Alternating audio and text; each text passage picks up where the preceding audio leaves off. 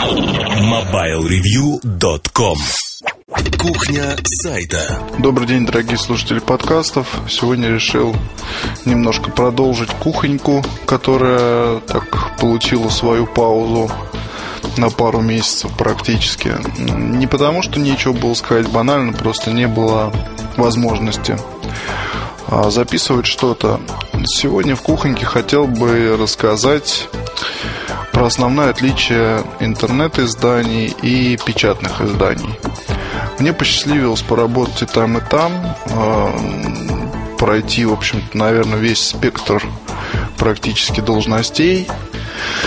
Именно если говорить о СМИ, да, начиная от обычного такого чуть не бутербродного журналиста, заканчивая главным редактором. Ни в коем случае не бахвалюсь, ну вот просто так вот было. То есть такая идеальная карьера для журналиста, которая закончилась тем, что я просто из печати ушел в интернет. А, наверное, лучше всего я расскажу вам, ну, скажем так, немножко теории, да. Давайте вспомним Советский Союз. В Советском Союзе издания, различные журналы, газеты существовали не только для промывки населения мозгов, как многие думают, но и для того, чтобы, там, не знаю, государство зарабатывало деньги на том, что предлагает э, гражданам те или иные издания – а сейчас можно часто встретить там какие-то высказывания отдельные о том, что какой, какие были ужасные коммунистические СМИ, как там все было страшно и кошмарно и так далее и тому подобное. То есть, ну, вот это вот типичный такой либеральный бред. Вот на самом деле, если смотреть и на киноиндустрию, если смотреть на индустрию печатных изданий, то а, ясно будет, что эта отрасль вполне себе так хорошо существовала, приносила огромный доход доход. Ну, не знаю, вот примеры вам хотя бы, да, то есть я заканчивал военный университет. Вот, соответственно, моя специальность в дипломе это военный журналист. В какой-то степени это огрызок такой вот именно советской эпохи, потому что сейчас уже военная журналистика, она не так востребована. То есть не имеет смысла держать целый факультет, чтобы учить там лоботрясов, которые потом все равно либо уволятся, либо не будут заниматься своим прямым делом. А, когда я заканчивал, это уже стало все понятно в связи с закрытием там множества изданий. Сейчас до сих пор сокращения идут. А, ну, просто вот, если говорить о советском времени, то тогда даже в дивизиях были газеты. Дивизионки так называемые. Дивизия, причем не так много людей, чтобы вы имели представление, да, там несколько тысяч. И э, даже для них выпускалось отдельное, соответственно, какое-то издание, посвященное вот именно их проблемам, их нуждам, каким-то особенностям и так далее и тому подобное. Если говорить о военных журналах даже, я уж не беру там в расчет Красную Звезду, но были журналы, которые издавались миллионными тиражами, военные исключительно для военных. Ну, и очень хорошо расходились, причем там объяснения простые были на самом деле. То пикули печатали, то еще что-то, то есть работа шла. Промолчу про издания сугубо гражданские, скажем так. Никто, ни один фотожурнал не повторил успех советского фото до сих пор. Ни, наверное, одно издание среди молодежи не стало столь, столь популярным, как был юный техник, моделист-конструктор. Вот, ну и, в общем, список можно продолжать до бесконечности. Сейчас, э, во время вот этих вот многих виртуальных журналов, не только СМИ, но и э, печатных, забывают о том, что в советское время существовал огромный институт подпис подписки, который был с пучем утерян. То есть люди подписывались на издания. Я вот вспоминаю, там, не знаю, свое детство, когда приходили газеты для, там, не знаю, бабушка выписывала что-то свое, дедушка что-то свое, мама что-то свое и папа. Вот, мне приходил тот же самый юный техник, юный натуралист, вот, то же самое советское фото позже, вот, что там еще было. Роман «Газета» потом. В общем, был огромный спектр. То есть, э, как и любая нормальная советская семья, мы были подписаны где-то, наверное, на штук на 7, на 8 изданий, которые приходили домой. Вот, и все это счастливо потреблялось. Вот, и все, что касается промывки мозгов, то это, наверное, глупый разговор совершенно, потому что там, ну, как бы, это понятно, что на первых полосах там, если о газетах говорить, было много политики, ну, а далее там уж всякое другое интересное. Вот дело, наверное, все-таки в другом. В то время не было рекламы. Вот, и поэтому никого не заставляли подписываться, в принципе. Но просто быть в курсе было, считалось правильным. А если говорить о журналах, то все так же строго там и за качеством следили в редакциях, и за контентом, вот, и за актуальностью, и так далее, и тому подобное. То есть нельзя говорить о том, что советская пресса, она, там, не знаю, кто-то заставлял или кто-то за это там наказывал или еще что-то. То есть люди подписывались, покупали, потому что им было любопытно интересно. Им нравилось потреблять этот продукт. Они получали от этого удовольствие. Я получал от этого удовольствие. А журналов, которые были в Советском Союзе и остались сейчас, их можно, в принципе, наверное, по пальцам перечислить ну, может, не совсем по пальцам, но зачастую просто это уже совсем не то. Там техника молодежи, она уже совсем другая. Вот насчет науки и жизни не помню. Химия и жизнь, по-моему, что-то что-то я не, не, не помню, чтобы сейчас она вообще была. Факт в том, что как только институт подписки пропал, вот издания многие позакрывались, вот многие поменяли полностью формат и предстали перед своими почитателями в новом обличии. А, институт подписки, он слегка ушел.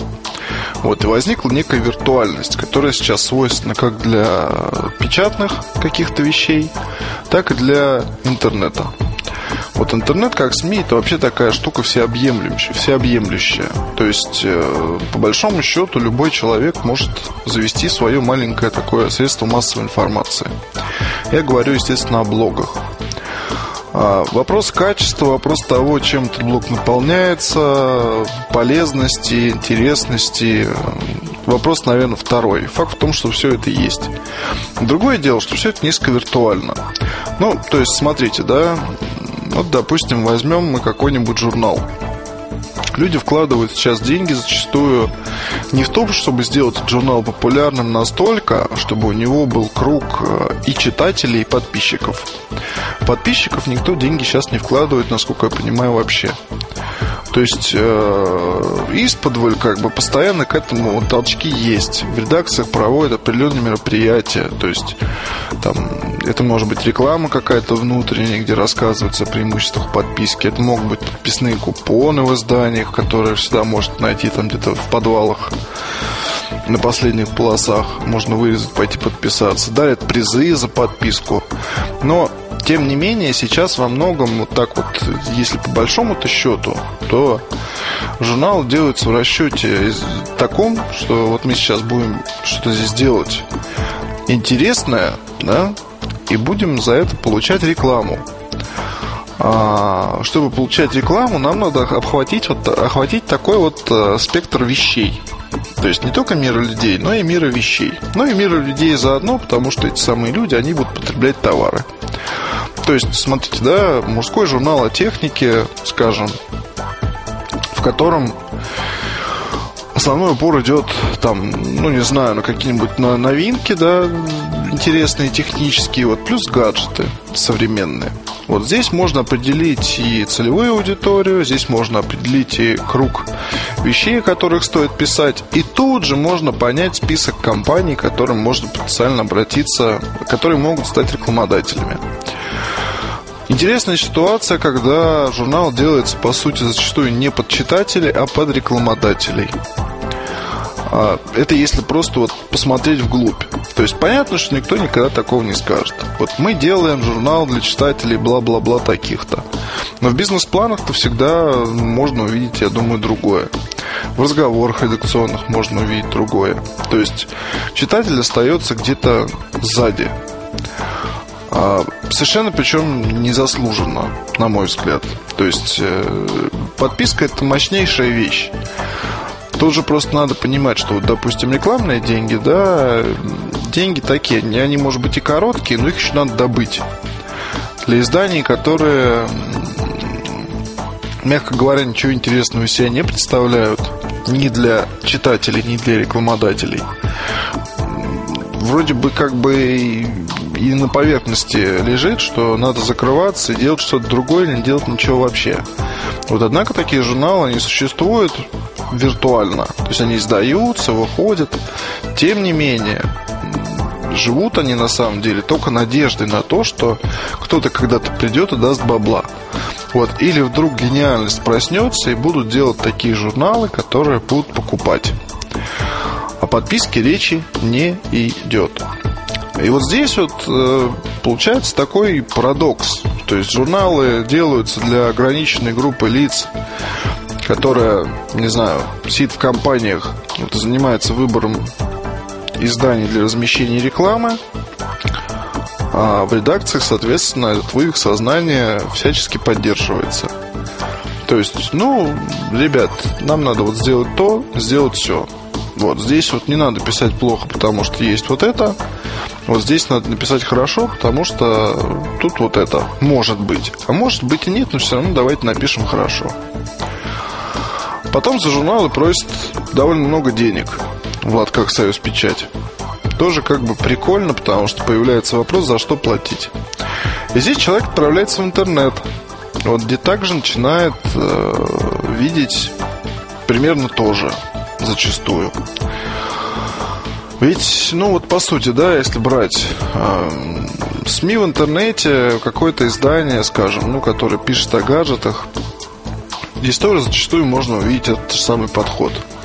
Подписчиков, понятно, в интернете быть не может. То есть там, если человек добавил в закладки ваш сайт, или человек, не знаю, периодически туда ходит, получает сообщения по RSS об обновлениях, а, он не является подписчиком, потому что он вам денег не платит. То есть он ходит, смотрит, читает, там бла-бла-бла. Вот тем не менее он соль земли, потому что чем больше таких вот людей к вам ходят, чем больше у вас этот костяк аудитории, которая потом распространяет ссылки по сети, пишет где-то на своих форумах и так далее и тому подобное, вот тем она лучше для вас. А, чем больше аудитория, тут тоже есть определенная привязка к рекламе, да, но она не так вот явно видна, как это бывает в печатных СМИ. То есть есть э, издания сетевые крайне посещаемые, но рекламы там нет по тем или иным причинам. Там, скажем, может быть, есть какие-то другие способы заработка. Вот, а в интернете их, соответственно, масса. А, однако, однако, да, виртуальность, она просачивается и в, и в интернет. А многие люди в надежде заработать денег ведут собственные журналы. То есть однажды кто-то воспользуется их услугами, чтобы на страницах дневника что-то там написать про какой-то товар. Вот срубить чуть-чуть денег. А кто-то вкладывается в интернет-проекты ради того, чтобы однажды рекламой там все было завешено, вот, и, соответственно, то же самое. Здесь баблос выходит на первую позицию. Однако не стоит забывать, что читатели все равно есть. И читателями нужно общаться. Вот читателям нужно предоставлять качественный, любопытный, интересный контент. Конкурентоспособный, скажем так. Потому что иначе это все будет виртуально чему я все вот это вот вам рассказываю? Если вы однажды придете куда-либо работать, я думаю, у вас не будет проблем понять, э, для кого делается этот журнал. Для кого делается эта газета, для кого делается этот сайт. Для рекламодателей или для читателей. Я вам крайне рекомендую не строить себе иллюзий в издании, которое работает для рекламодателей, тоже может быть интересно. Однако самый большой опыт вы получите там, где работают для читателя, где больше говорят о том, чтобы дать нового, чем бы порадовать, чтобы сделать интересного, чтобы такого придумать. Только там вы сможете, наверное, полностью проявить свои способности. Вот потому что, если говорить об издании для рекламодателя, там, как правило, все очень жестко. То есть э, существуют определенные рубрики, которых надо держаться, ни шага влево, ни шага вправо. Вот здесь такое количество знаков, вот здесь фотографии такого размера, ничего другого здесь не допускается. А вот здесь встает полоса рекламы, а здесь полполосы. Мне посчастливилось работать и в тех изданиях, и в других изданиях. Эм, если говорить о Mobile Review, то, наверное, все-таки хочется верить и надеяться в том, что вы не будете меня ругать за такое крамольное высказывание, как э, то, что здесь изначально все было построено для читателя. Рекламодатель здесь вспоминается порой в последнюю очередь. Вот не буду скрывать, что я сейчас там тоже прикладываю какие-то усилия по поводу рекламодателей. Вот спецпроекты, в частности, это вот спасибо мне в какой-то степени тоже можно сказать. Но я не думаю, что это плохо. То есть, как отдельное такое, такое явление, да, нам тоже надо зарабатывать деньги. Как отдельное явление это вполне допустимо. Потом э, никто бы не стал там, писать какие-либо положительные оплаченные заранее материалы с пометкой, что это на правах рекламы про некий совершенно отвратительный товар.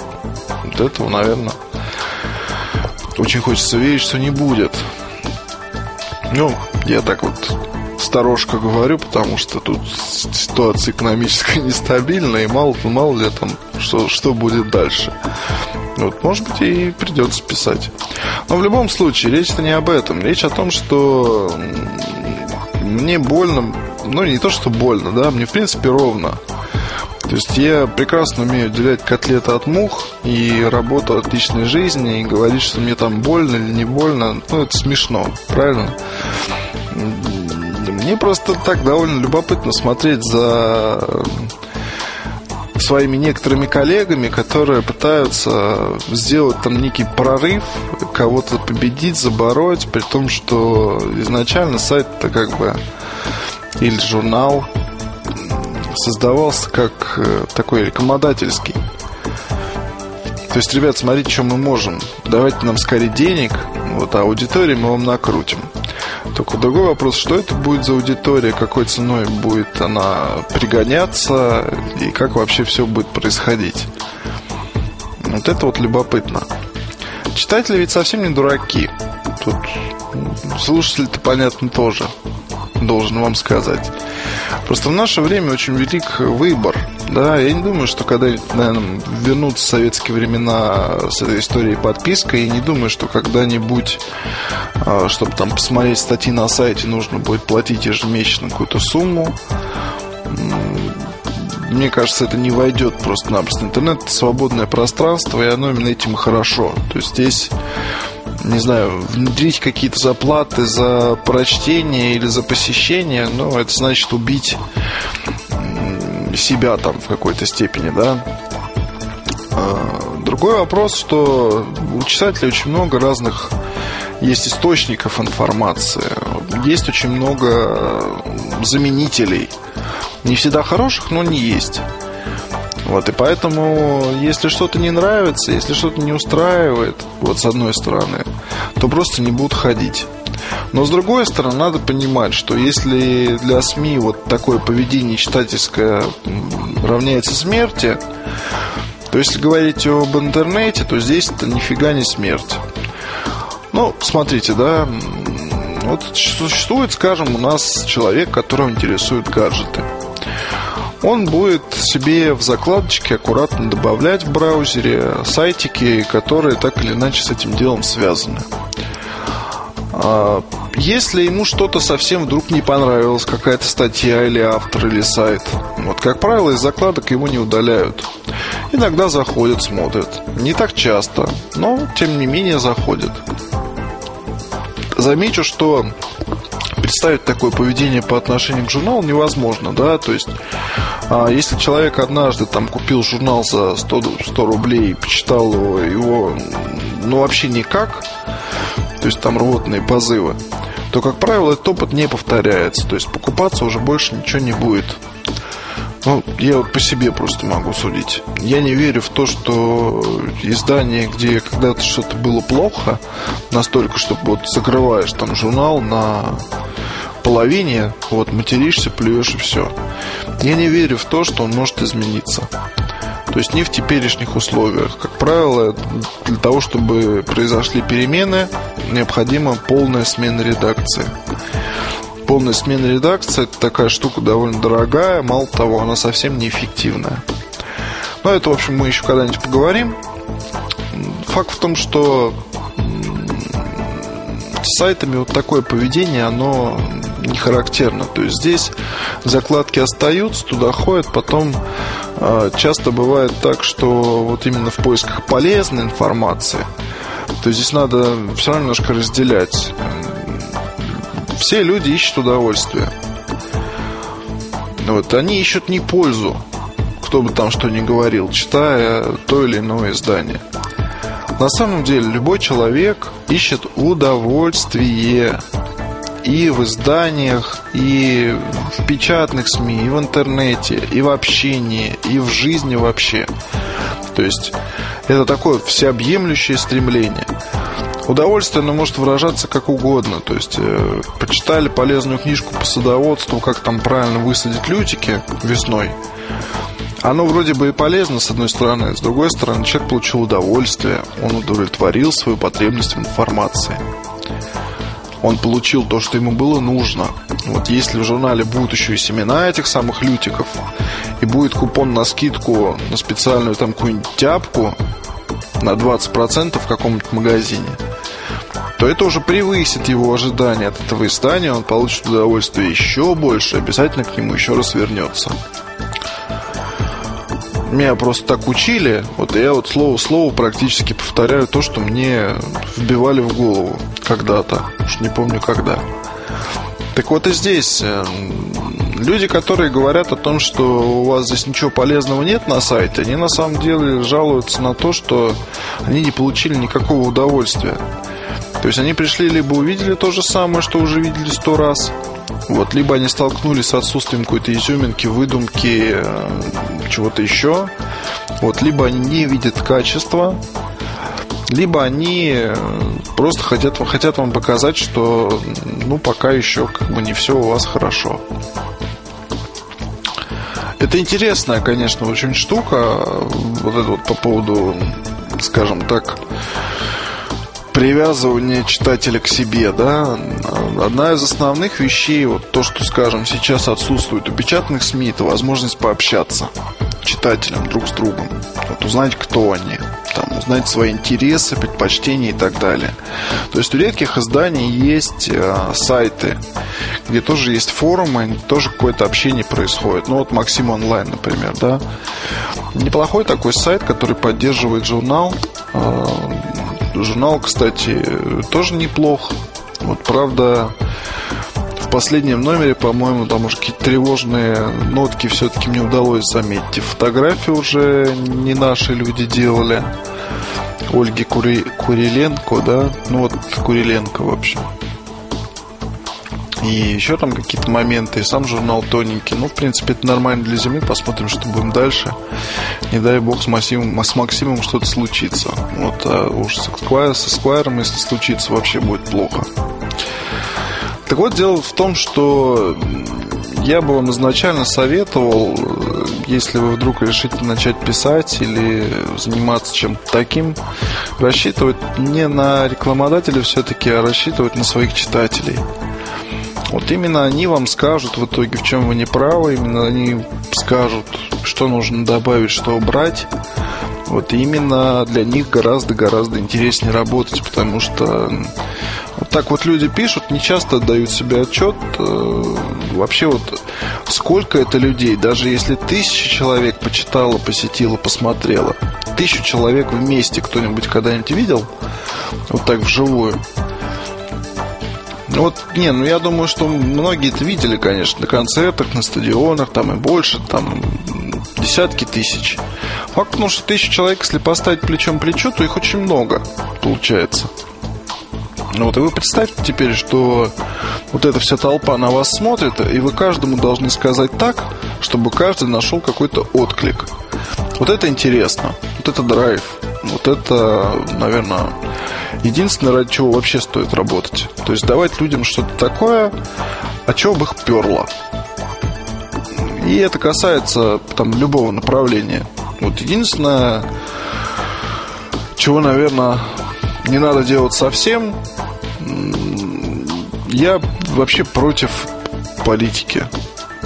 Ну, не то, что аполитичный или еще что-то, но вот это вот все писательство о политике, мне кажется, что этим должны заниматься профессионалы, которые это должны делать четко, без соплей.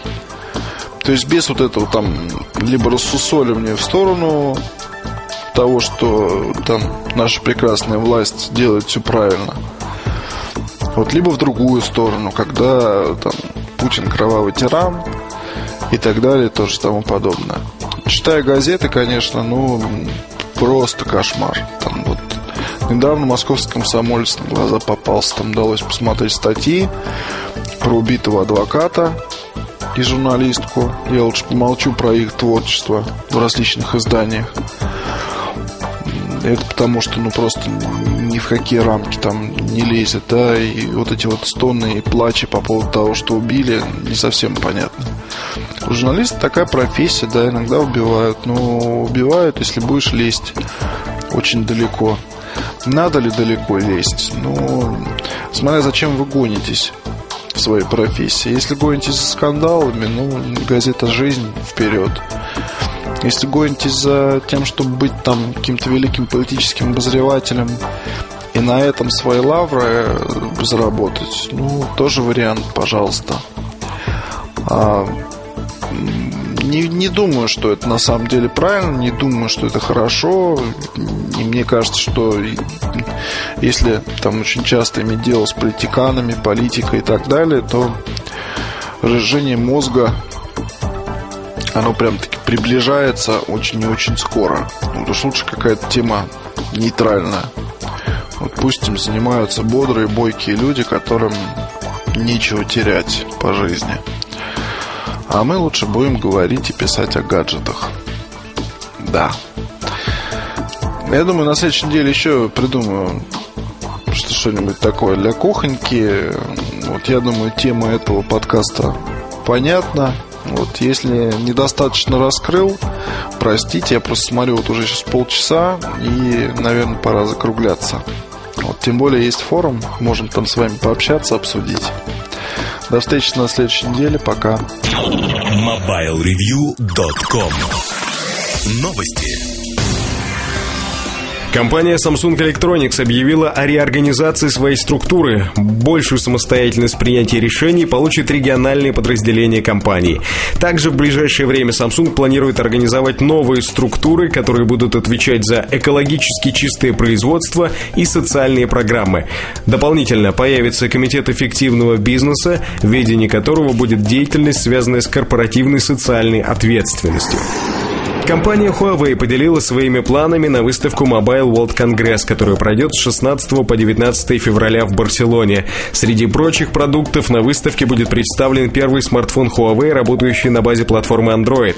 Подробности компания не сообщает. Напомним, что Huawei присоединилась к Open Handset Alliance в начале декабря. Тогда же появилась информация о планах компании выпустить Android-смартфон в третьем квартале 2009 года. MobileReview.com Жизнь в движении.